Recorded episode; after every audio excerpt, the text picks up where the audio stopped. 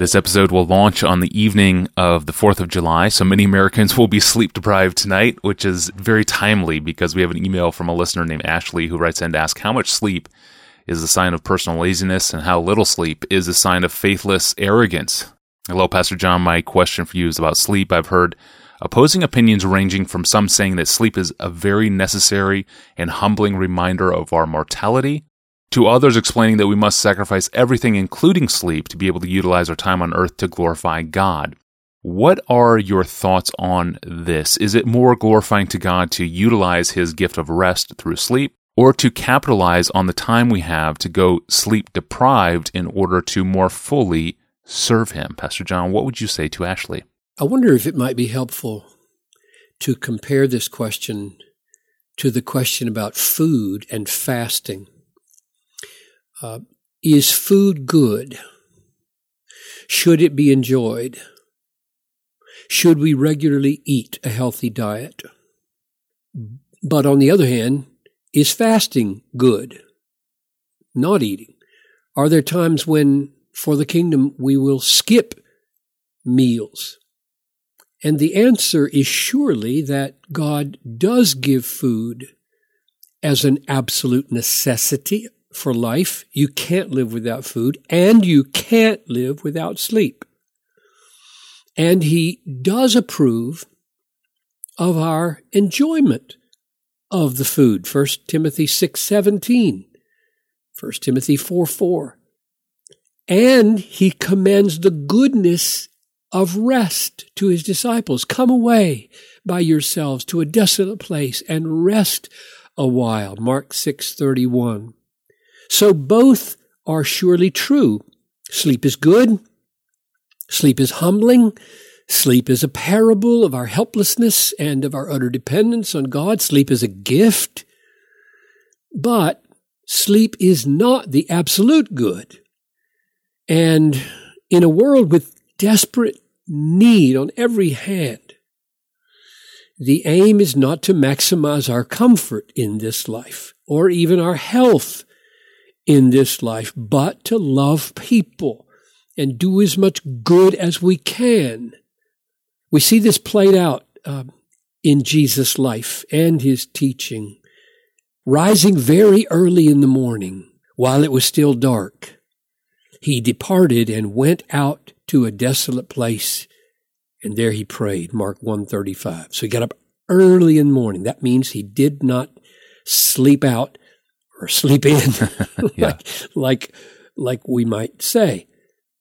Or Luke 6:12, in these days he went out to the mountain to pray, and all night he continued in prayer to God.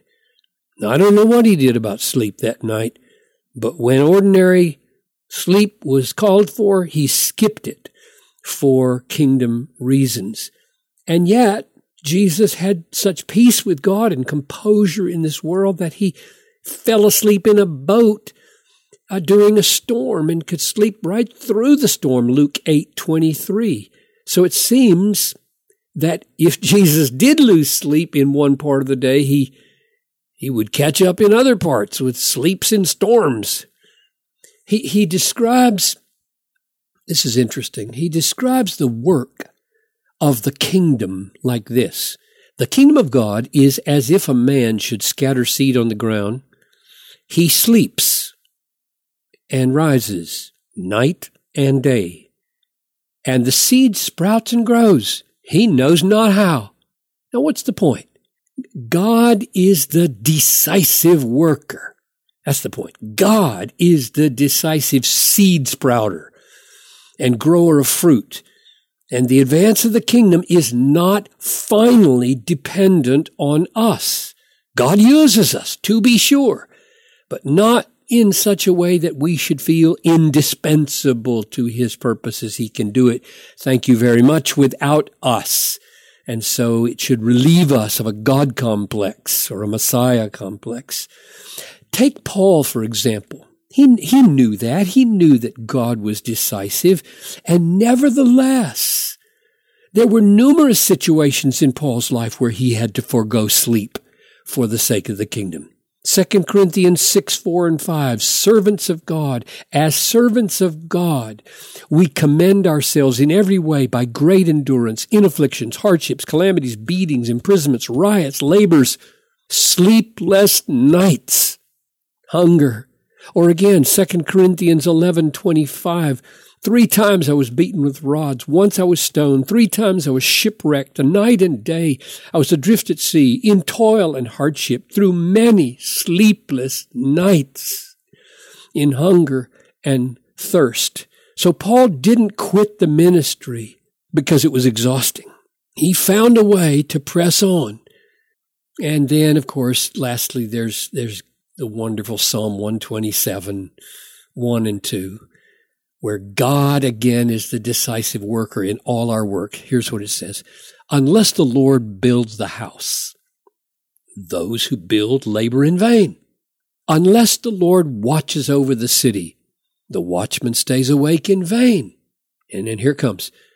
It is in vain that you rise up early and go late to rest, eating the bread of anxious toil, for he gives to his beloved sleep. You can build a house, you can watch over a city, and you can skip sleep. And all of it will be in vain. Unless the Lord builds the house, the Lord watches over the city, and the Lord keeps you up by his call and his strength for his purpose. So the question always will be, am I getting less sleep because I am truly being led by the Lord and sustained by the Lord in humble faith? Or am I presumptuously jumping off the temple and testing the Lord to see if he'll catch me and keep me from getting a heart attack? So good. Thank you, Pastor John. And uh, God can do more in five minutes uh, than we can do in a sleep deprived day. So it's never just about the sleep, it's about the God who is at work in and through us uh, according to his sovereign plan. This is so good. Thank you, Pastor John. This episode reminds me of episode 143 in the podcast where we looked at the phrase that we sometimes hear tossed around work like an Arminian and sleep like a Calvinist. You can check out that episode number 143. You can find that in the archive of now almost 1100 episodes on our online home at desiringgod.org forward slash ask Pastor John. And as you can hear, we're still working through some of those audio issues on Pastor John's end. So thank you for your patience as we try to figure this out. And we're going to close out the week looking at uh, what does it mean to dream big things for God, having ambitious plans and serving God. And how do we guard ourselves against those plans really just being an exhibition of our own self image? Should I dream big for God if I have a big ego? It's a good question, and we'll talk about it on Friday. I'm your host, Tony Reinke. We'll see you then.